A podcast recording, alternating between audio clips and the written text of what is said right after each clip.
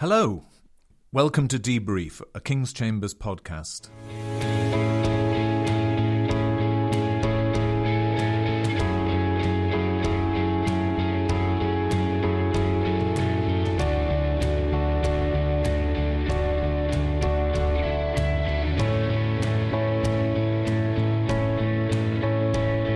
My name is Nigel Poole. The Debrief podcast aims to provide an analysis of issues in the field of clinical negligence and healthcare law. We hope that it will be of use and interest to lawyers and non lawyers alike. For this episode, I'm joined by my colleague at King's Chambers, Stephen McNamara, a clinical negligence and personal injury expert, and we're going to discuss claims arising out of allegedly negligent psychiatric care. Stephen, I, I know you've conducted a lot of these claims, and obviously we have to maintain confidentiality, but can you give me a flavour of some of the psychiatric care claims that you've been involved in? Yeah, I'm sure. I mean, we get quite a wide range, I think, of circumstances that give rise to these sorts of claims. So, by way of example, um, one can see cases of suicide or very serious um, physical self harm, which can occur uh, when somebody's an inpatient. They might be a detained inpatient pursuant to the Mental Health Act, or they might be uh, a voluntary inpatient. Uh, likewise, that can happen when they are out in the community, either under formal provisions like a community treatment order or less formal uh, provisions. And the range of circumstances that give rise to those outcomes and injuries is itself um, very varied. So, for example, you might have environmental factors. Could be something as simple as a ligature point that wasn't spotted uh, in the inpatient setting, uh, or a door wasn't locked, for example, or, or even a window which was uh, uh, not known to be uh, insecure proved to be when somebody pushed at it or jumped through it or whatever. Um, so there's a, there's a whole series of different sort of factual circumstances that that can give rise to it. And in addition to that, one also sees cases, for example, of absconsion, where a patient will be uh, in the inpatient setting but leaves uh, and comes to injury uh, uh through that route. So a whole range of different circumstances, really, that one encounters. And they may arise not just in a mental health setting or a psychiatric unit, yes. but in any part of the healthcare system. Yes. So, for example, I've had cases uh, where injuries have arisen as a result of negligent A and E management of a psychiatric patient. So, it can arise in all sorts of settings. Uh, that's right. I think it's important to bear that in mind because it's too easy when you come to these cases for the first time, uh, as I did some years ago, to, to, think that this is quite a narrow compass. And it, it, certainly isn't, as you say. Almost any health professional may encounter, sometimes regularly will encounter, cases of, of mental ill health um, and the consequences that can flow from that, including serious self harm and, and, suicide. So uh, I think it's important for all practitioners to bear that in mind, clinical practitioners to bear that in mind, and also for lawyers to understand the, the full scope of cases that they might encounter. My experience has been that in most of the cases arising out of alleged uh, negligent psychiatric care, the injury has been physical yes. and, and often incurred or suffered in quite dramatic circumstances. An attempted suicide, of course, there are fatal mm. accident act claims where there has been a suicide, or serious self harm or some accidental injury, as you've mentioned already, by someone absconding from a unit, mm. something of that kind. But is that your experience also? It's not not always the psychiatric injury. Yes. But a physical one. I, I, I think very much so, actually. I can't, off the top of my head, think of a case where the sole allegation in terms of injury has been a worsened or new or different psychiatric injury consequent upon negligent psychiatric care. I think, in principle, that is a case that could be brought, leaving aside for a, a second difficulties which are obvious with quantification. But in terms of the injuries that are most commonly encountered, it, it is, as you say, uh, physical injuries, sometimes very serious physical injuries, up to and including, sadly, um, uh, deaths by suicide. Mm. Um, so I think that's absolutely right. So, in any clinical negligence claim, the claimant, to succeed, has to establish the existence of a duty of care, mm. breach of the duty, and that the breach caused them injury or, or death. And the courts are familiar with the Bolam and Bolitho tests of clinical negligence and of the but for test of causation and the question of material contribution. I just wonder, well, are psychiatric injury claims in a clinical negligence setting any different?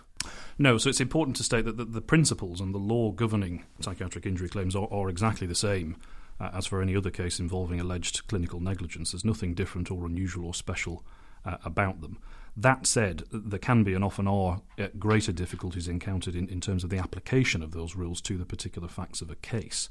Um, to, to, give a, a, a, simple example, I think we're going to come on to discuss this in more detail in a moment.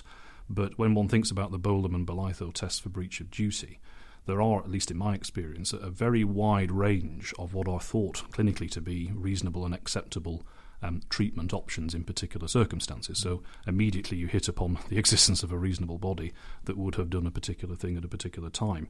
Um, so trying to establish breach of duty given those um, issues uh, we'll come on in due course to think about difficulties with causation separately, can be challenging, uh, in my experience. So they're not, not the easiest claims to, to succeed in.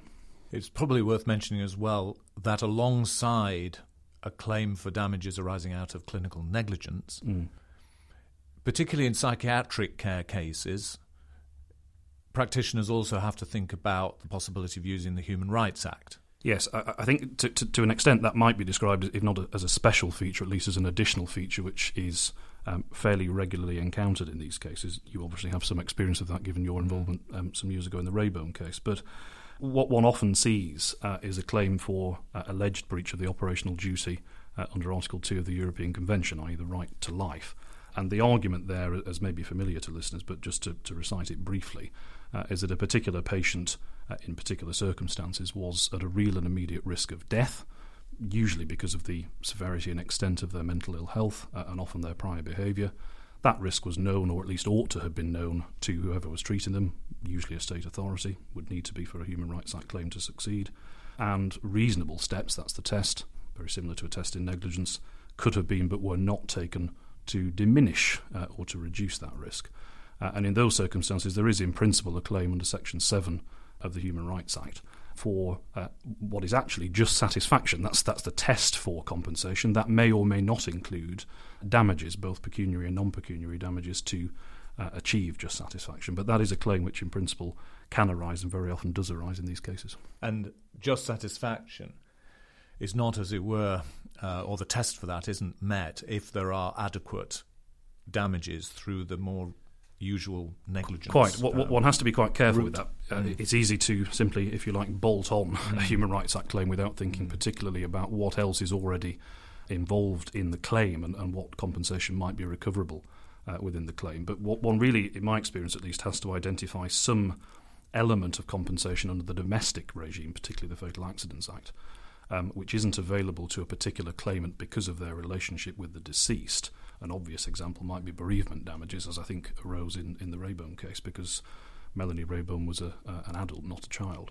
And in those circumstances, it is possible, if you like, by way of comparison, to say to uh, the court, well, we want our damages for just satisfaction because we haven't had just satisfaction.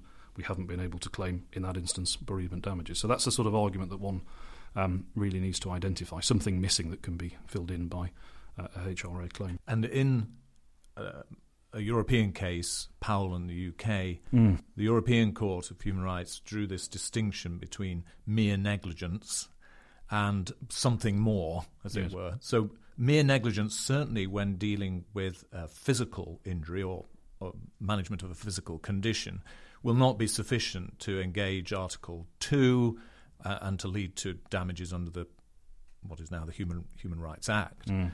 Um, and I think more recently in the European Court, Fernandes and Portugal. Yes, absolutely. And a an inquest case, domestic case, Parkinson, rather underlined that mm. approach. Mm. But in psychiatric cases, you're more likely to find what Lord Dyson in Rabone called the indicia yes. that could lead to uh, ultimately to a claim under the Human Rights Act, as you've described it, and and in particular a vulnerability, a particular vulnerability of yeah. the individual patient, and also an element of control which can yeah. arise through detention, formal detention under the Mental Health Act, or other m- modes of control. Because Melanie Rabone, for example, wasn't detained. Yes. Um, but you might be a patient who is under control because the doctors may decide whether you should be uh, allowed out at the ward or be on a locked ward or, or whatever it might yeah. be without without actual formal detention. All of that is right. I, I, think the key message to draw from that is that it isn't right to think that somehow automatically you, you will have a, a, an in principle viable um, HRA claim in the psychiatric context. It may well be, and very often is, as you say, rightly, that the circumstances in such a case um, more readily meet the test that Dyson set out in Rabone. And vulnerability is perhaps the most obvious one. Somebody who is suffering from an episode of mental ill health is likely to be more vulnerable than their physically ill counterpart. Uh, uh, uh and as you say, control not not simply formal detention under under the Mental Health Act, but forms of de facto detention, as I think arose in Rabone, i.e., had Melanie left the particular unit where she was uh, being cared for, then she would have been detained. I think was the evidence, if I recall. Then all of that can point the way towards um, the um, uh, as I say, the criteria that, that then enable um, a HRA claim to successfully be brought. Thinking about breach of duty, mm. um, first first matter which we might talk about is I've no experience of cases where a failure to detain a patient was alleged to have been negligent. People, some commentators said that was the decision in Rabone, but that was expressly not the the basis of negligence in or the allegations of negligence mm. um, or, or, or, contravention of the um, convention, I should mm. say more particularly in that case. Um, have you any experience where you actually alleged that a failure to uh, detain under the Mental Health Act was itself uh, I, a, a, ground of negligence? I, I, think I have. I'm trying to think as you ask the question. I, not in not in terms of a, an already voluntary inpatient. I don't. But I'm thinking back to a case, I think, where the individual was being treated in the community. And I think there was there a successful allegation in the sense that it brought about a good settlement in the case of not detaining him um, because of a particular deterioration in his presentation and um, uh, clinical status. So uh, I've certainly seen it raised. I've never contested that issue through to trial. One can foresee difficulties with it um, straight yes. away. Um, but yes, I have seen it. Yeah. And that touches on the more general point about breach of duty. Mm. In these kinds of cases, it often involves an assessment of risk yes. or an allegedly deficient assessment of risk. Should this patient be admitted yeah. or should they be treated in the community? Should they be put on this level of observation or or mm. not? Yeah.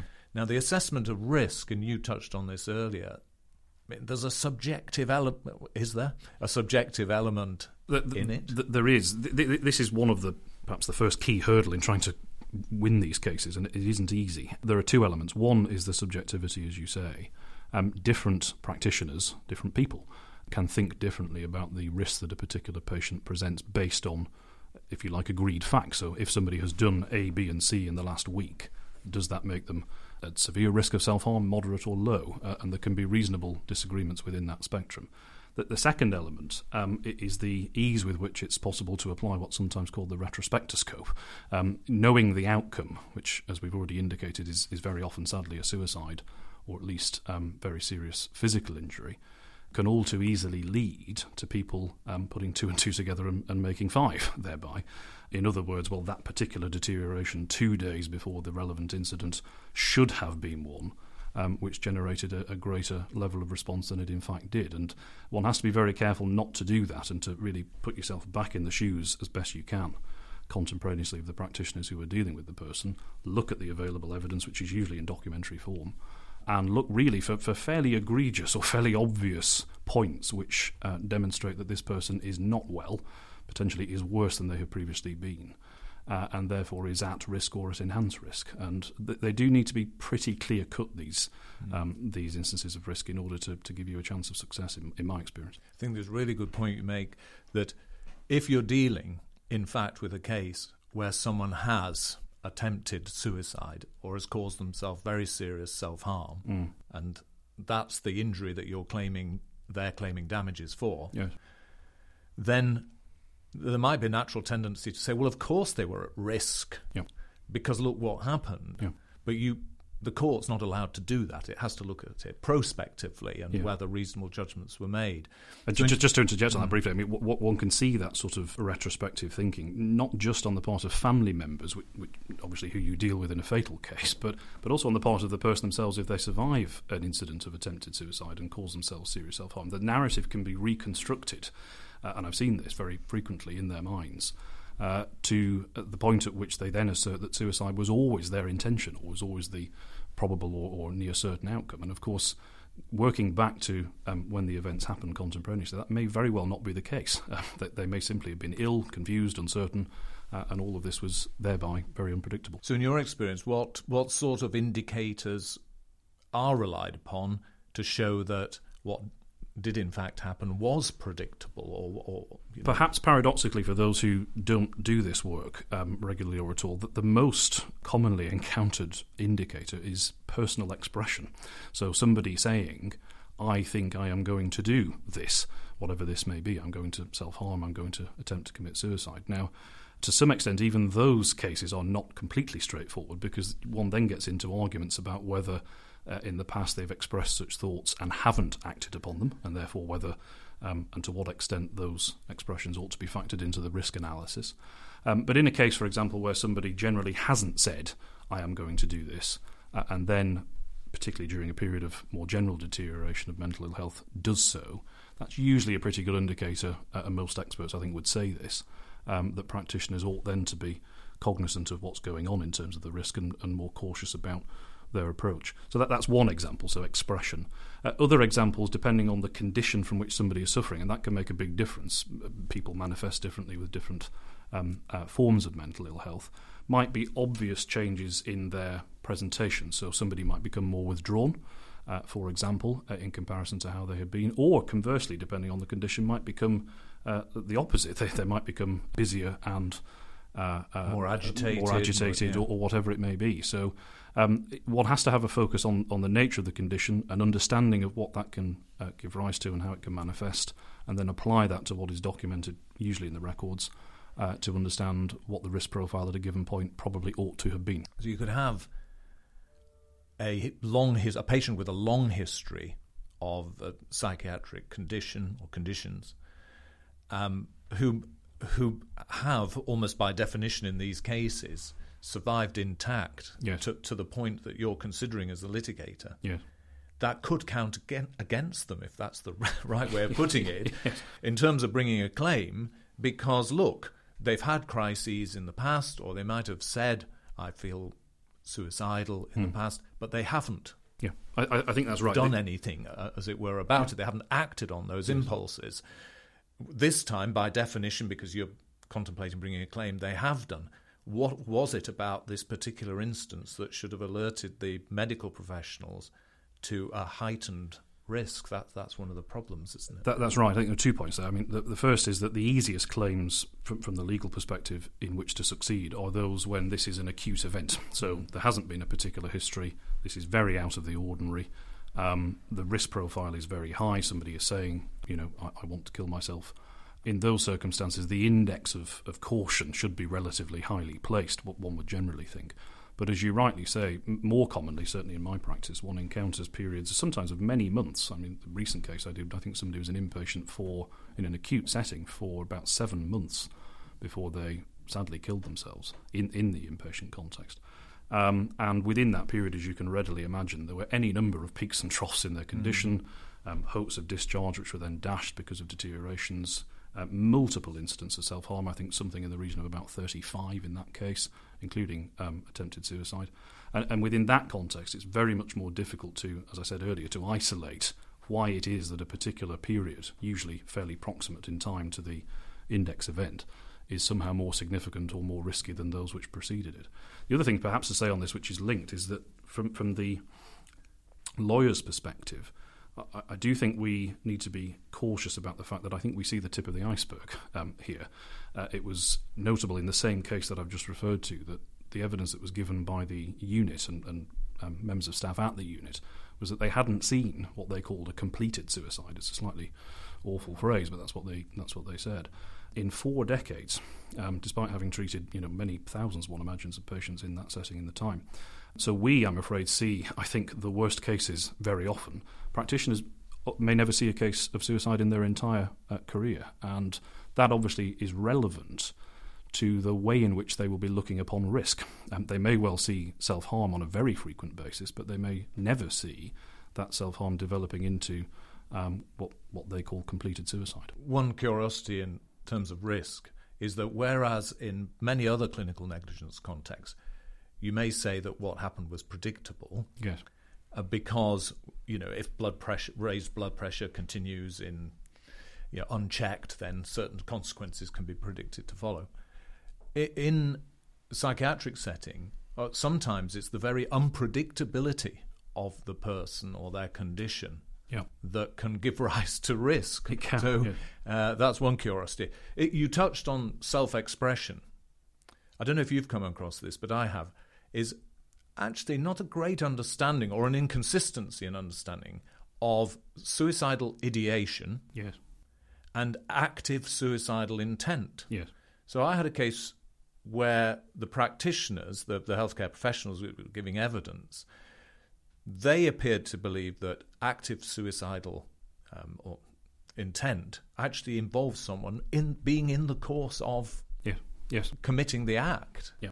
Um, um, but our expert didn't agree with, with that, and there was clearly a little bit of confusion or inconsistency about it. I, I have seen that. I think I'm waiting um, judgment at the moment in a trial dealing principally with that very issue. W- where is the boundary line between ideation or ideation and, and uh, intent? It, it, seems to me, this is a non expert perspective in terms of I'm not a clinician, but it seems to me that there must be something wrong with the analysis that says you have to actually have attempted um, suicide or be in the process of attempting suicide, um, particularly in the inpatient context, in order then to be classified as having suicidal intent. It's, I, I think, a slightly greyer area um, beyond simple having the idea, ideation, uh, of committing suicide and having the intention to do it. And my own characterization, I think, would be if you've got a reasonably concrete plan which is known about on the part of practitioners because it's been expressed or, um, in other ways, elicited that is much closer to a suicidal intent, I think, um, than simply ideation. Ideation, I, I, I, would characterise as a more general sense of um, this is something I might wish to do.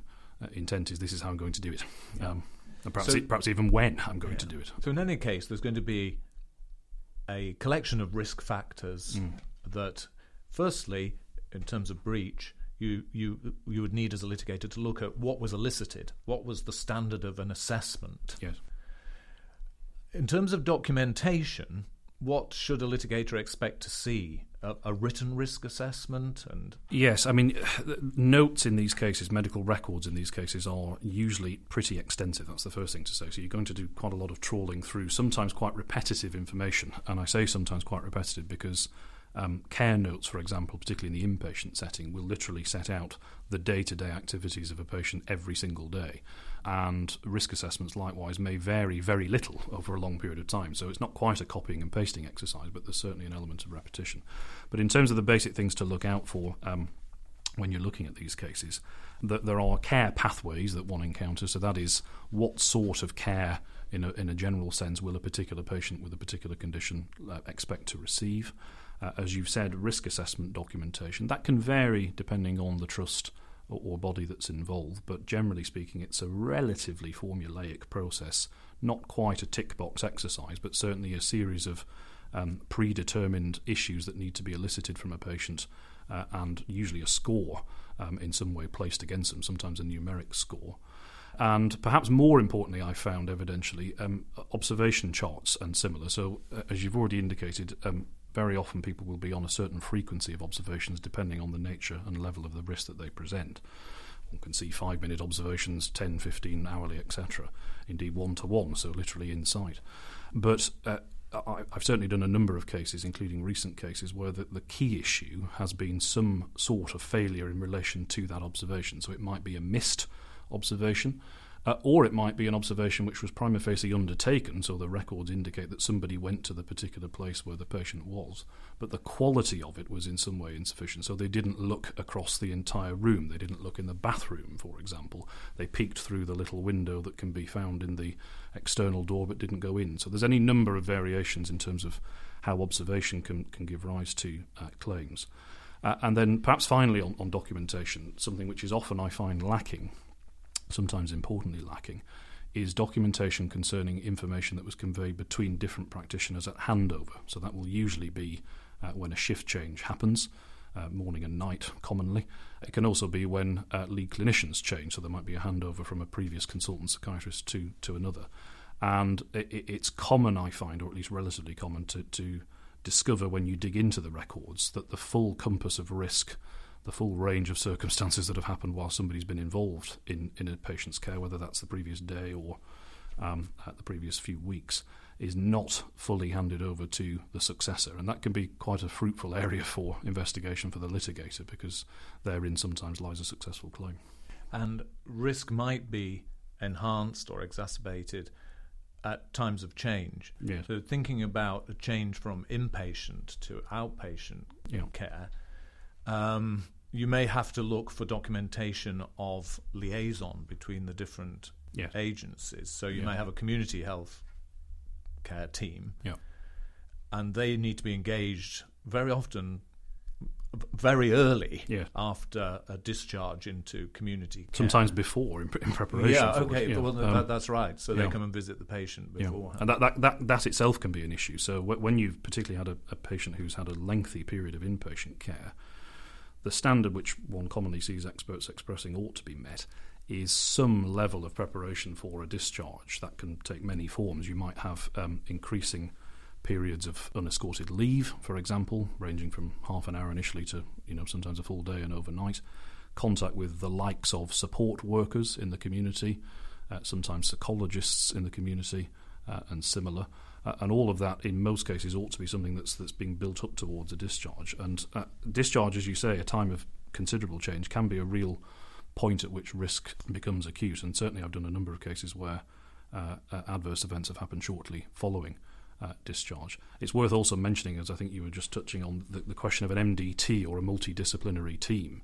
That's an issue generally in, cases of psychiatric care, in that you will usually have a number of different um, uh, organisations and bodies involved uh, across time. But that, that becomes particularly apparent when one's considering discharge.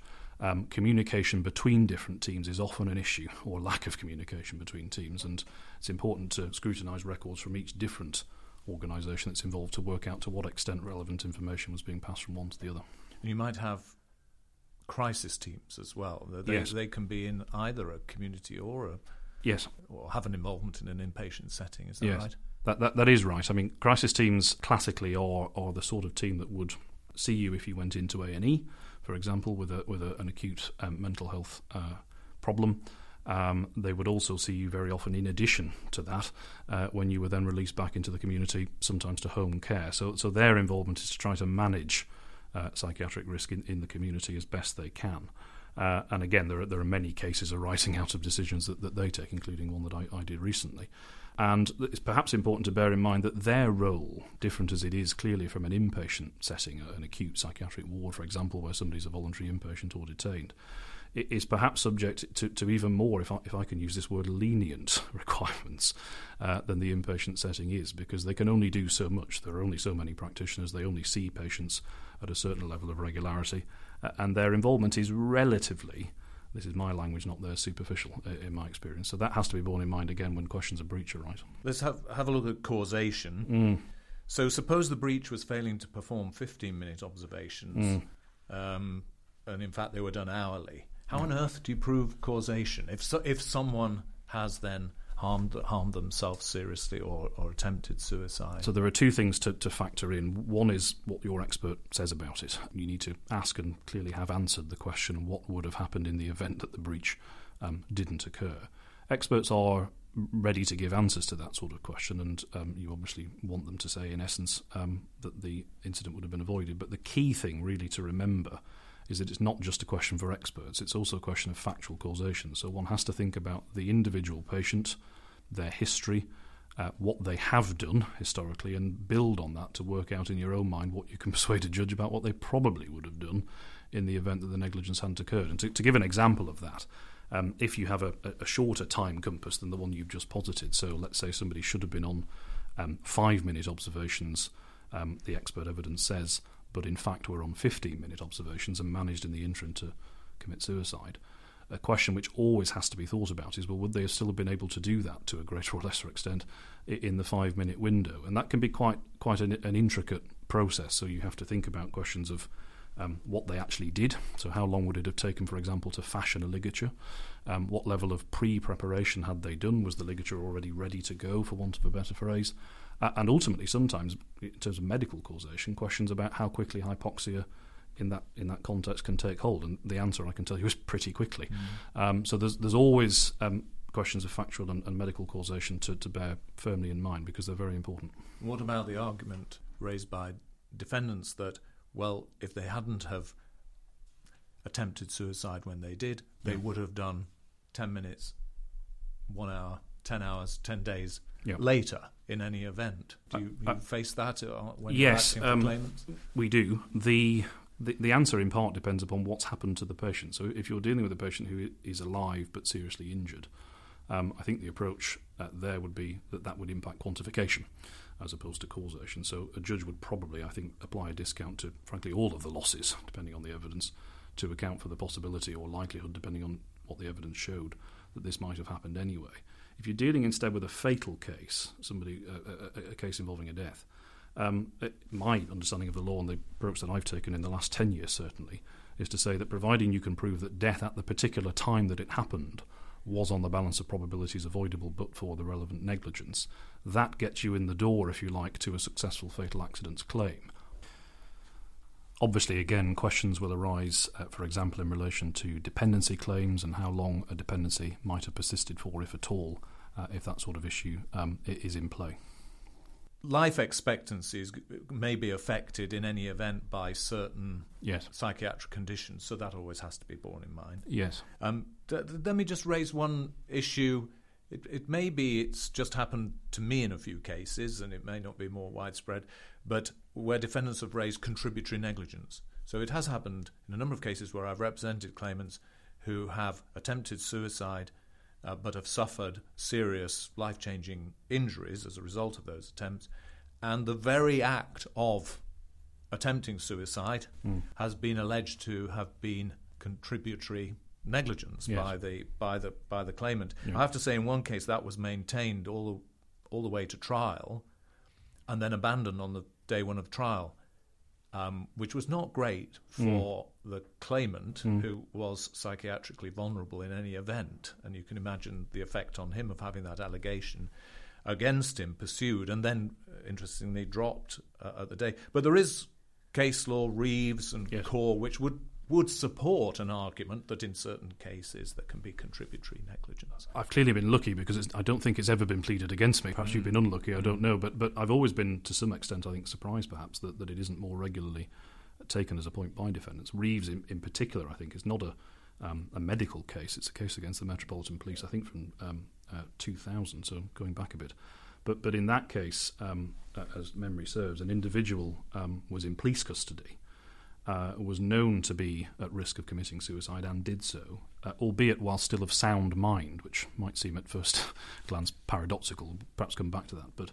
Um, uh, but the House of Lords in that case um, said, well, it was a deliberate act. He was of sound mind.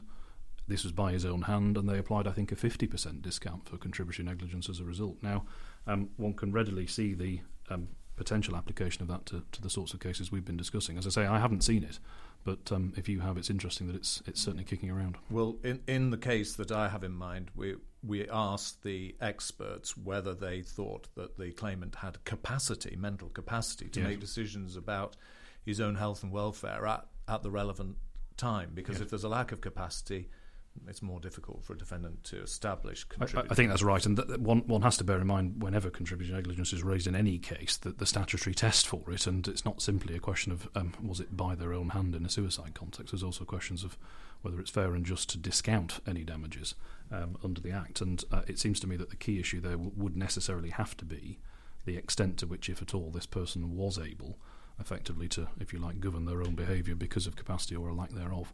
Um, so I, I, can fully see the relevance of that. Now we've we've focused on cases where a claimant has harmed themselves physically.